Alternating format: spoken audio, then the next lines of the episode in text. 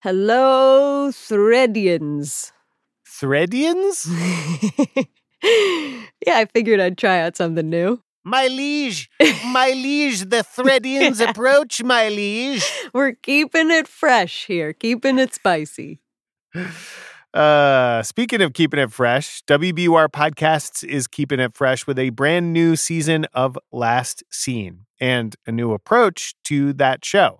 Season one was all about 13 priceless works of art that were stolen from the Isabella Stewart Gardner Museum in 1990 and never recovered. And season two, which just kicked off this week, is an anthology of stories about people, places, and things that have all gone missing. Each story is told by a different contributor, and the contributors for the first two episodes will sound very familiar to you because. My liege, it is us, my liege.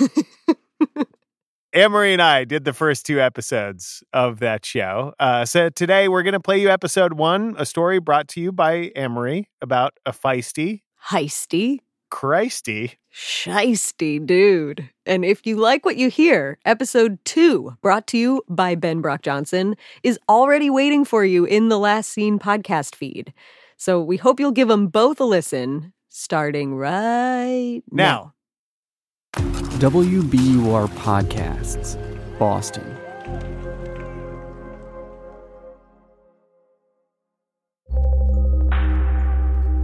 Welcome to Last Seen from WBUR, Boston's NPR station. If you tuned into season one, you know was about 13 priceless works of art that went missing from the Isabella Stewart Gardner Museum more than 30 years ago and were never seen again. Now, Last Seen is back. I'm Nora Sachs, and I'll be your host, or maybe curator is more fitting. Because in this new season of the show, we've got an anthology of stories that put a twist on the genre of true crime. 10 new mysteries told by 10 different contributors about unexpected people, places, and things that have gone missing. This series explores what losing them means, why we keep searching, and whether or not they can or even should be found.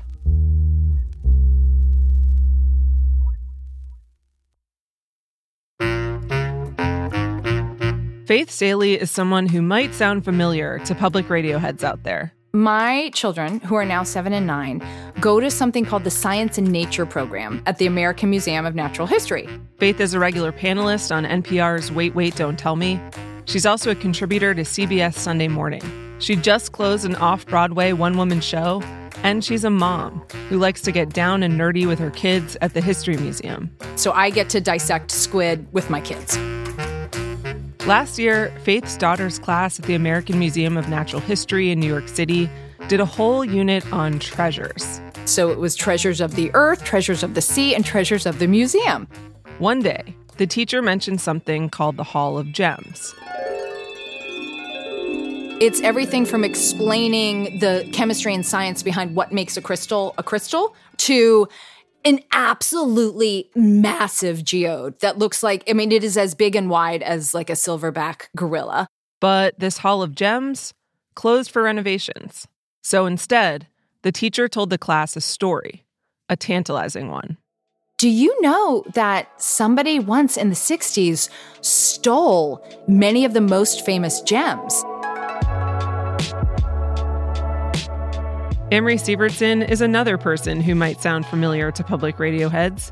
She's a senior podcast producer at WBUR and the host of our show, Endless Thread. And Amory has been thinking a ton about this story lately about the man, the legend behind it. His name is Jack Roland Murphy. At least we think it's Jack Roland Murphy, but most people just call him Murph the Surf. If you read Murph's obituary or the umpteen newspapers and magazines that have covered his story, you might remember him as something of a folk hero. And what I wonder, Nora, is how does someone become a folk hero? Like, how does that narrative get spun in the first place? And then what perpetuates it? Right, because it turns out that Murphy's legacy is actually dark and pretty twisted. And he did everything he could to tell it the way he wanted. So to me, the question is what gets lost when the person at the center of a story is allowed to control it? Amory Sievertson brings us episode one Murph. If you're here because you listened to season one of Last Seen, you're okay if I kick off season two with a heist, right? The American Museum of Natural History, on the other hand, would probably rather I didn't. It is astonishing to me that I feel like I know this place so well, and I have never heard this story. Faith Salie wasn't the only museum regular surprised to learn about the scandal. I, I, never, I had never heard of it, you know? And I've been covering New York for more than 20 years. Corey Kilgannon covers New York for the New York Times. The Times has a, uh, has a huge photograph morgue. You know, we call it the morgue. And one day, a couple years ago, the Times' photograph mortician, so to speak, plops a fat folder of black and white photos on his desk. And I'm like, what's this? And he's like, yeah, Murph the Surf. And I'm like, Murph the what? Murph the Surf. Jack Roland Murphy, national surfing champion and the architect of the American Museum of Natural History jewel heist.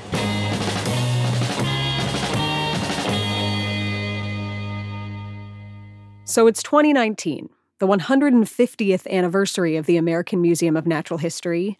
The museum is touting its Teddy Roosevelt statue and its T Rex skeleton, but there's no mention of the jewel heist. So Corey decides he's going to write about it. He reaches out to the museum, and they are not eager to comment. Well, they're not exactly proud of the jewel heist, you know? So Corey and Faith. I had to do a little research because the museum doesn't like to talk about it. They start doing their own digging, and eventually they piece together how it all went down in the fall of 1964.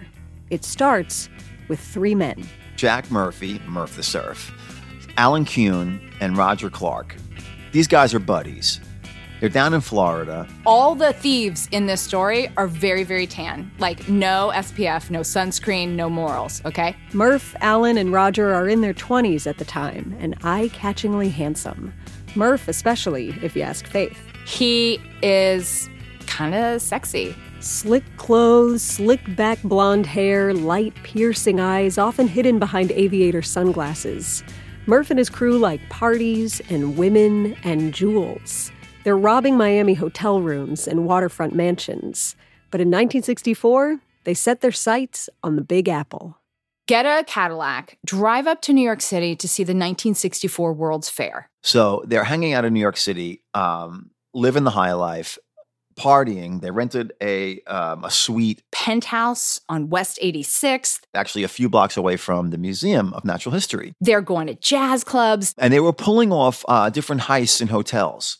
At one point, Alan Kuhn starts talking about these gems, these priceless gems that are held in the Museum of Natural History, and he wants to try to take them. And they go to the American Museum of Natural History, they go into the Hall of Gems, and they're standing around these three really famous gems. These famous gems have names. There's the fiery pinkish red DeLong Star ruby coming in at 100 carats, the Midnight Star, the world's largest black sapphire, and the crown jewel of the museum's jewel collection, the Star of India, the world's largest sapphire period, 563 carats of milky blue magic. Three stars. And when the light shines on them, there is a perfect bright six point star. And three thieves. So the three guys are at the museum, and as one of them said later, they all looked at each other, didn't say anything, but with their eyes, it was sort of like, can we do this? And Murph describes Alan as saying, like, they're talking to me they're talking to me. They're begging to be taken to Miami. They're saying, "Take us to Miami." And Murph says, well, "Let's. Oh, okay. Let's take them to Miami." On October 29th, 1964, they wait for a night where it's cloudy, low visibility. And as Murph the Surf puts it, he wanted to look snazzy in case he was nabbed. He told me that you got to have a little flair. If you get arrested and end up on the news, you don't want to look like a schlub. Corey Kilgannon heard the story of the heist straight from Murph's mouth. Murph said on the night of uh, the, the the museum heist, he was in a dark green velour jacket, a turtleneck, corduroys, and tennis shoes. They all bought new sneakers and they spray painted them black. And they've already gone out to different hardware stores in town to get all the necessities one needs for a, for a heist, right? So you get rope at one place, you get glass cutters and duct tape at another place. Ooh, very smart. Okay. Right. One of the guys, Roger Clark, drives around the block repeatedly in the Cadillac because he's going to be the getaway car. Mhm. And Kuhn and Murph the Surf, they scale the walls in their fancy beatnik duds and you know walked along ledges and uh, you know uh, got spooked by a bunch of pigeons that you know kind of suddenly uh, you know took flight when when these guys stepped around a corner on on on the ledge and they managed to get up to the fourth floor uh, where the hall of gems is and start to head towards these slightly opened windows the window is freaking open. It's the, the museum, the window was open. Once Murph and Alan are inside, you'd think they'd want to get as many jewels as they can, as quickly as they can, and then get the hell out of there.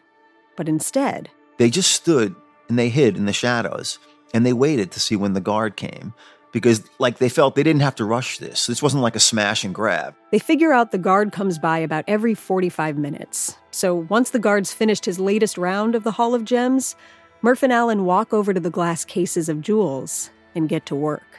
First they scored the glass. They scored a circle in each case. And then they put tape over it so it wouldn't shatter and make a loud noise. And then they took the mallet and they broke it. But another pattern they became aware of while waiting in the shadows and timing the guard was a flight pattern. Planes flying noisily over the museum to and from JFK and LaGuardia. in order to uh, you know shroud the sound of the uh, cabinets breaking they waited till a plane was flying overhead and then they smashed the glass Things seem to be going smoothly, and then they go in for the stars, the three largest, most coveted jewels in the collection. Again, they score the glass, tape it, break it, repeat that process for a second panel of glass. But when they reach in to grab the gems, they notice a little needle sticking up inside the case. Which they realize, oh, that must be like the tripwire alarm system. We've got like five minutes to get out of here. They do notice that the batteries to the alarm system appear to be corroded, but they still think that needle is gonna be their demise if they don't get out of there fast. So they like put their arms in and they just scoop out all the jewels they can get. It was about two dozen jewels in all. the lot that they wound up taking was valuated at what's today like maybe three and a half million dollars, but essentially they were priceless because they're historic, basically irreplaceable, famous gems. So once they have the gems in hand, how do they get out and where do they go? Right. So uh, this is where it actually gets almost comical. Comical and maybe embellished, seeing as the play by play of the rest of the night comes straight from Murph. Alan Kuhn catches a cab. Murph has the jewels in a bag over his shoulder. He encounters some police officers on the street, but he plays it cool, strikes up a conversation with a passerby to blend in, and carries on. This is not a nervous guy, you know? This is not a prudent guy. This is a guy who, after he robs, pulls off the heist of the century, what the, that the tabloids called the heist of the century in New York City. Instead of going back um, and doing the smart, cautious thing, he decides to go downtown and catch some jazz, you know, and have a drink or two.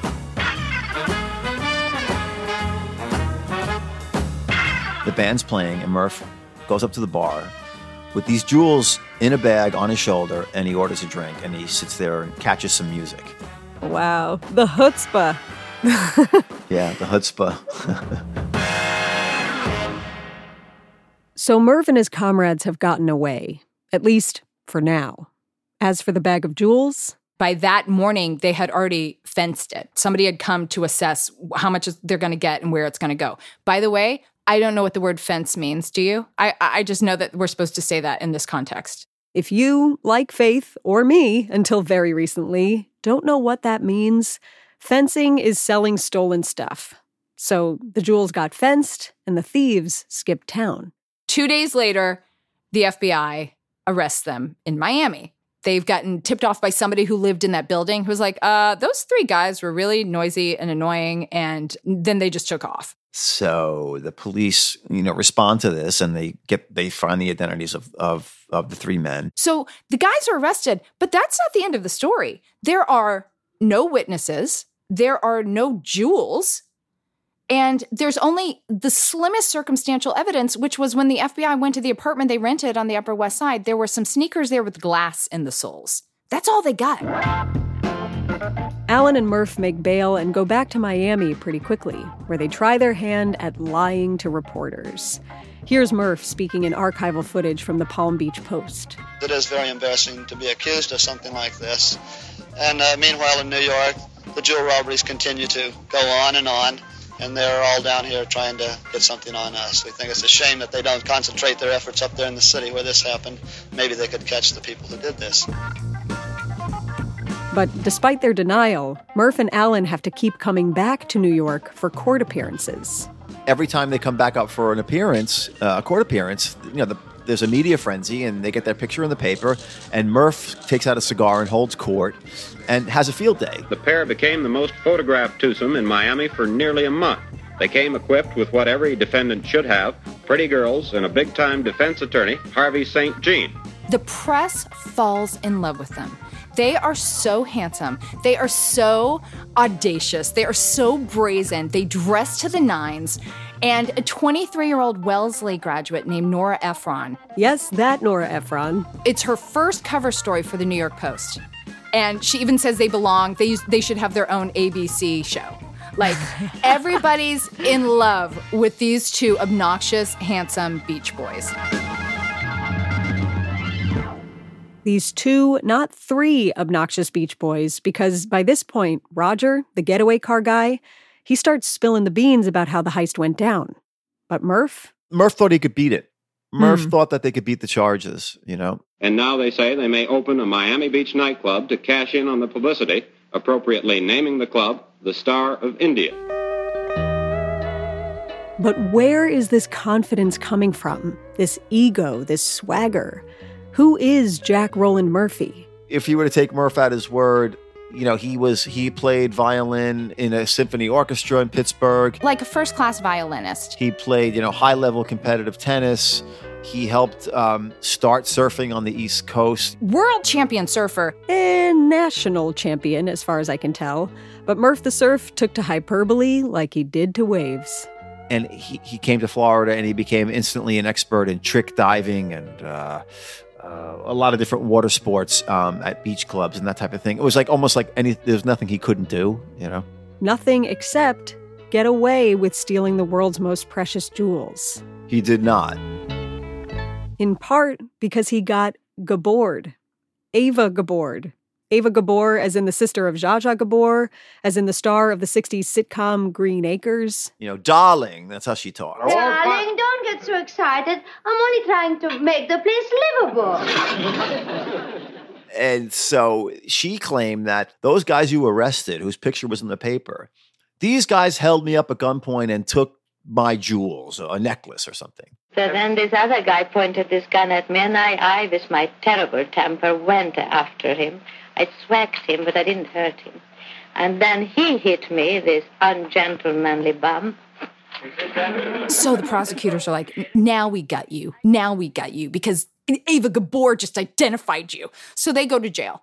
And while they go to jail, that's when each of them starts turning on the other and confesses the crime. Now we got to find these jewels.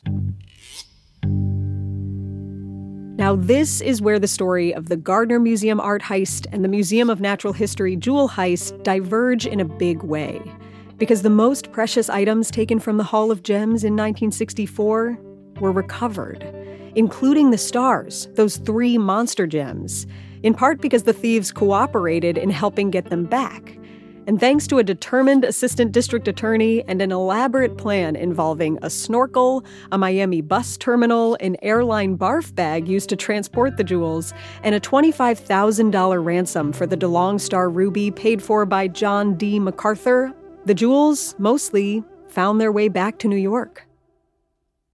As for the three thieves, they found themselves on Rikers Island, behind bars. Miraculously, they only spent two years there. Maybe because the evidence against them was mostly circumstantial. Maybe because of their role in helping get the jewels back. Whatever the reason, they did their time. And after that, the other two fellows basically went straight. And uh, Murph did not go straight. Coming up, I just saw this kind of almost tossed aside mention of uh, a murder. More in a minute.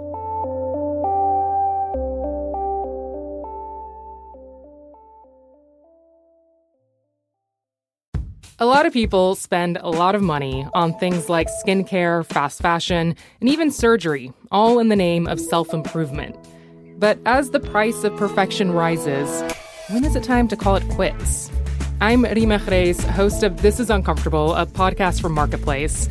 This season, we dig deep into the financial trappings of self care and the real motivations behind our spending choices. Listen to This is Uncomfortable wherever you get your podcasts. How did you first hear about Murph the Surf? My mom, actually. Nate Scott is a reporter.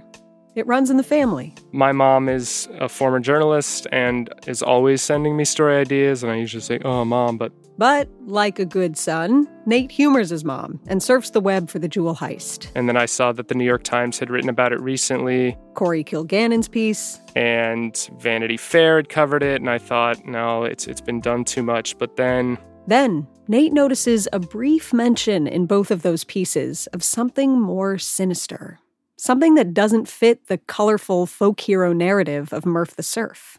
It just was a more confusing story, a harder story to tell, a more violent and grisly story. And so it just kind of was, in part, able to be kind of brushed under the rug a little bit. Nate hosts a true crime podcast for USA Today called The Sneak. And he didn't know it then, but his mom had just sent him the story idea that would become the whole next season of his podcast. Because there was another chapter to Jack Roland Murphy's life story waiting to be told.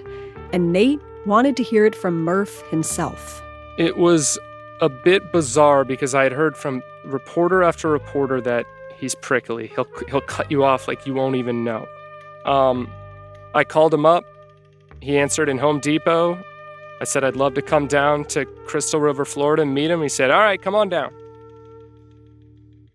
So in early 2020, Nate and his co producer do just that. You ready? We go, are we on? My name is Jack Murphy, and we're taking you on a trip that uh, has already been in the papers and the magazines. They spend four days in Florida with Jack Murphy, who at this point is in his early 80s. Still handsome, uh, Hawaiian shirt buttoned down, tan, charming, flirting with the waitress, and dominating. As we know, Murph loved media attention, but only if the media loved him. He asked us many, many times, Are you here to tell my story the right way or the wrong way? And then he'd kind of laugh and kind of give us a punch on the shoulder, but then he'd stare making you feel uneasy just to make you feel uneasy. Like that that was that was it. There was a lot of that. There was good reason to feel uneasy around Murph. He could be threatening. Nate's first night in town, Jack drove him and his colleague off the road and to the water's edge late at night, unannounced. We sat there in silence, staring out over the water.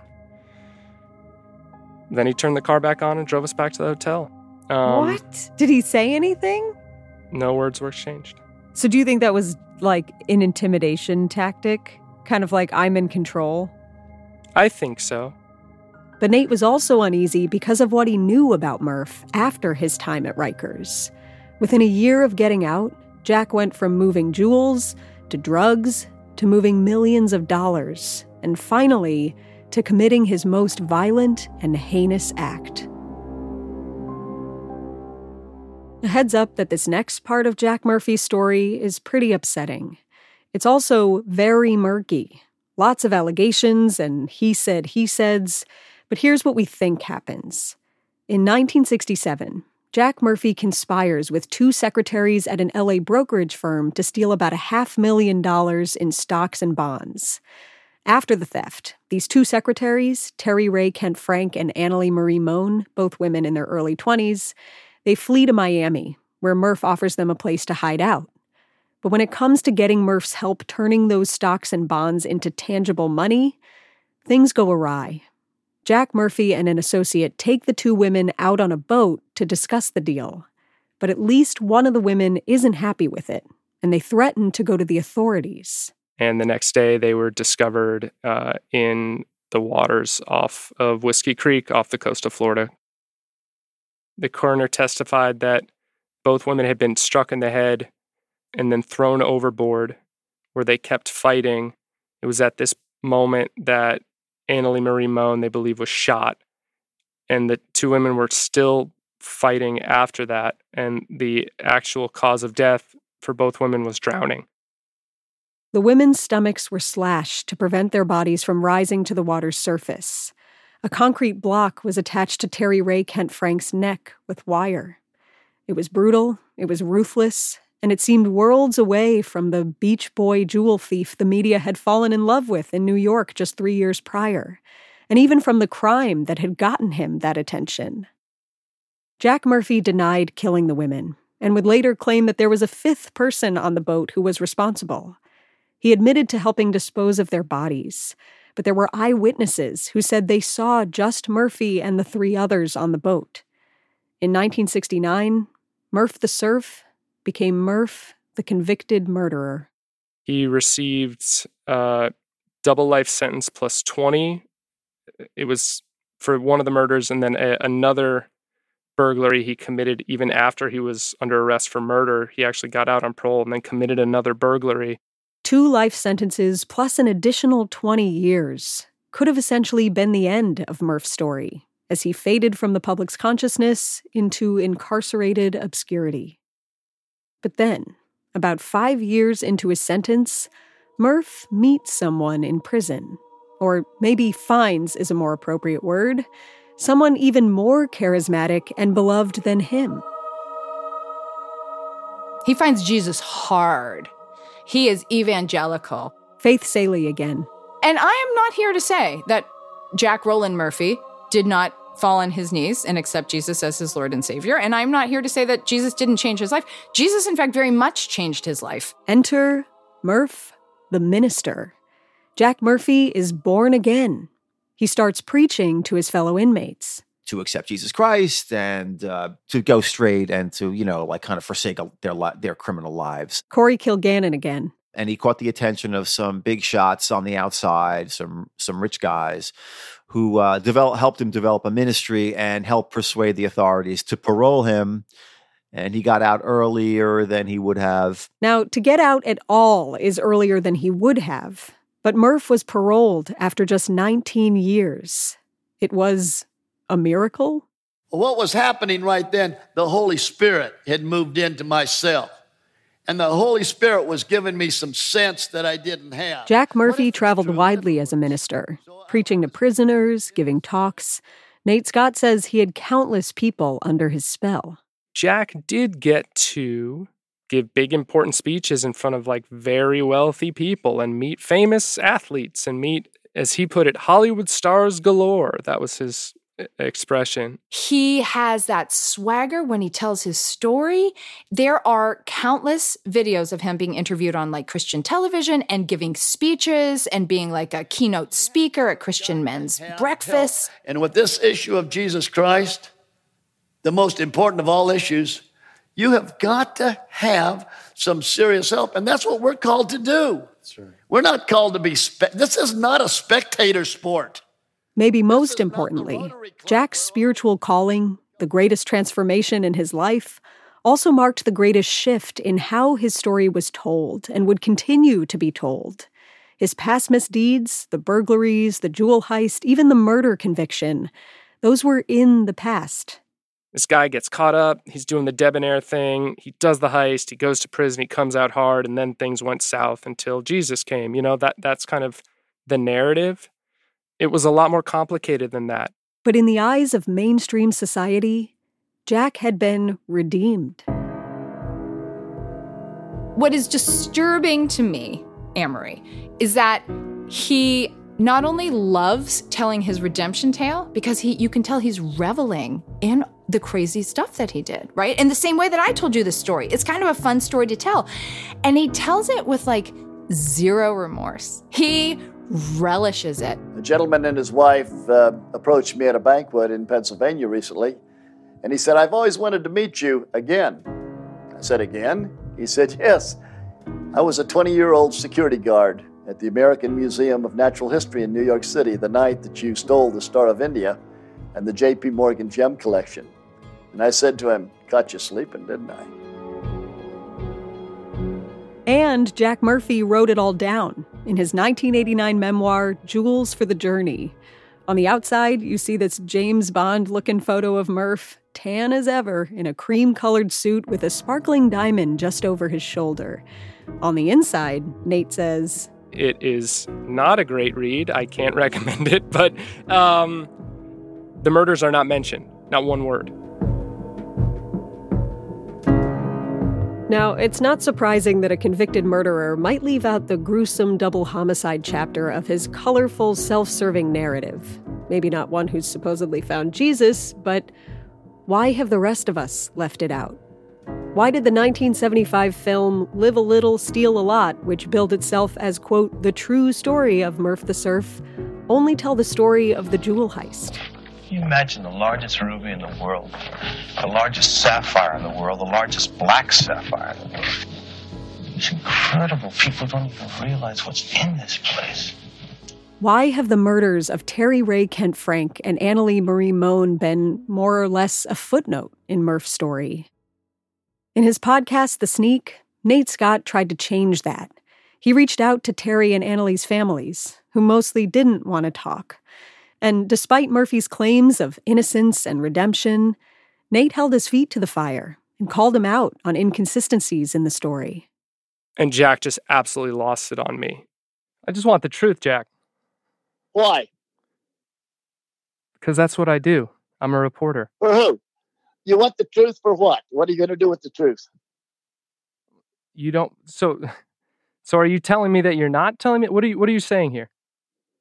I'm saying that you're you're. It's like I'm sitting in an uh, uh, interrogation room for every little this, every little that, everything. Move on. For 30 years, I have talked to dignitaries and traveled the world preaching, the, and I have met famous people, and I have been commended as a four-time Christian of the Year, or you know, uh, whatever. Ray, I've worked with 25 guys with Super Bowl rings on, with world champion boxers, world champion rodeo guys, with superstar athletes and entertainers and all. But nobody gives a damn about that. Oh, let's get down here and get. It reminded me of kind of like a cornered animal. Like it was just, it was, it didn't make any sense what he was even saying. And that was it. We hung up. All right, Jack, we can end it there. Goodbye. I didn't speak to him again after that. And about six and a half weeks later, I think he was dead. Jack Murphy died of organ failure in 2020 at the age of 83. Most of the news coverage at the time sounded a lot like this from CBS Miami. Hall of Fame surfer and jewel thief Jack Murph the Surf Murphy died in Florida. He was 83 years old. Murphy is best known for the daring heist of the American Museum of Natural History in New York in 1964. He and others went through a bathroom window. Why do we remember Jack Murphy as Murph the Surf, a nickname he supposedly gave himself, or as Murph the quote, heist mastermind, as his New York Times obituary headline referred to him? Why not Murph the murderer? How do we properly remember a man whose own narrative blurs truth and fiction on purpose? And why do we allow prominent and powerful people to reshape their own legacies? Here's Nate Scott.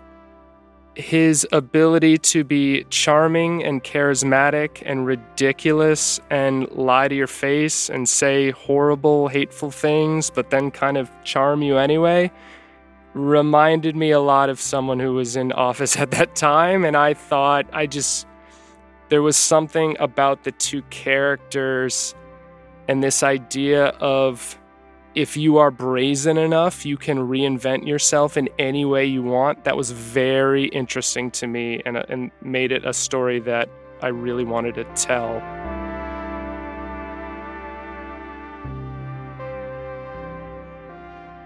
I mean, look at this psychopath. Like, he is still compelling us to tell his story. There's no denying it. Here's a guy who he's great to listen to. You know, if he was down at the end of the bar that you were at in Florida and you somehow, you know, started hearing him tell these tales, you'd think, wow, this guy's the guy's amazing, you know? I traveled with Barnum and Bailey Circus doing high tower diving into a tank with flames shooting off the tank.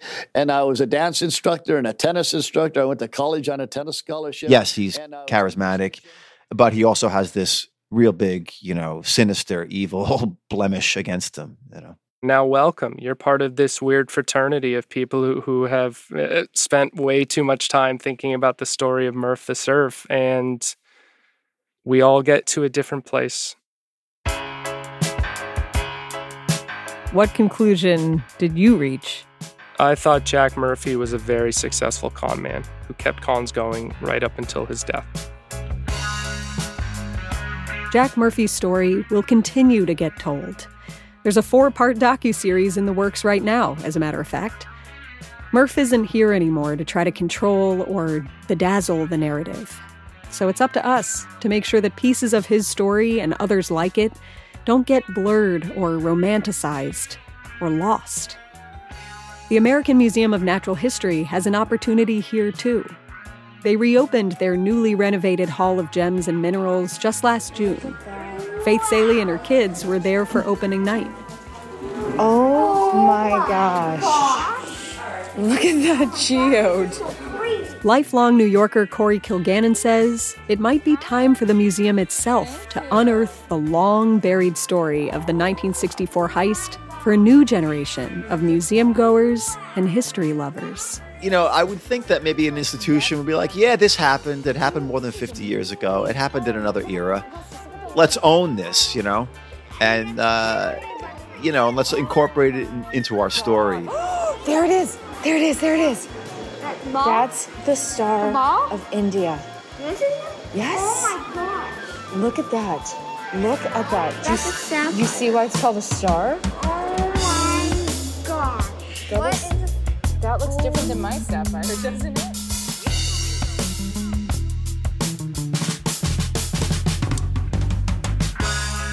Next week, I'll bring you a story about the vast network of black site storage areas where fine art goes to disappear and the people who keep it out of view. Well, it's kind of like you keep your treasure in the dungeon, right? You don't uh, you don't put it in the front yard.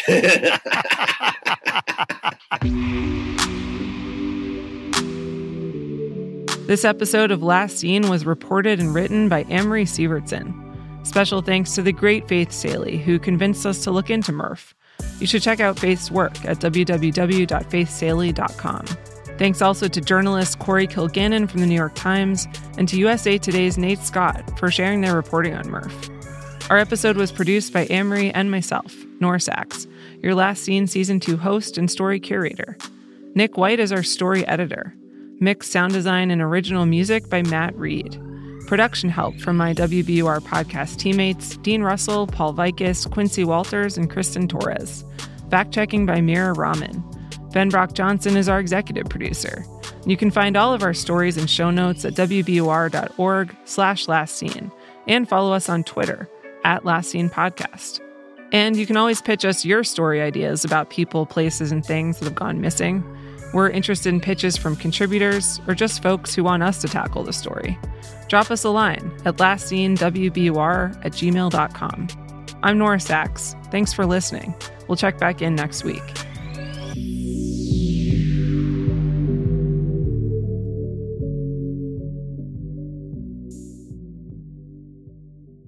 Thank you for listening to episode one of season two of Last Seen from WBUR.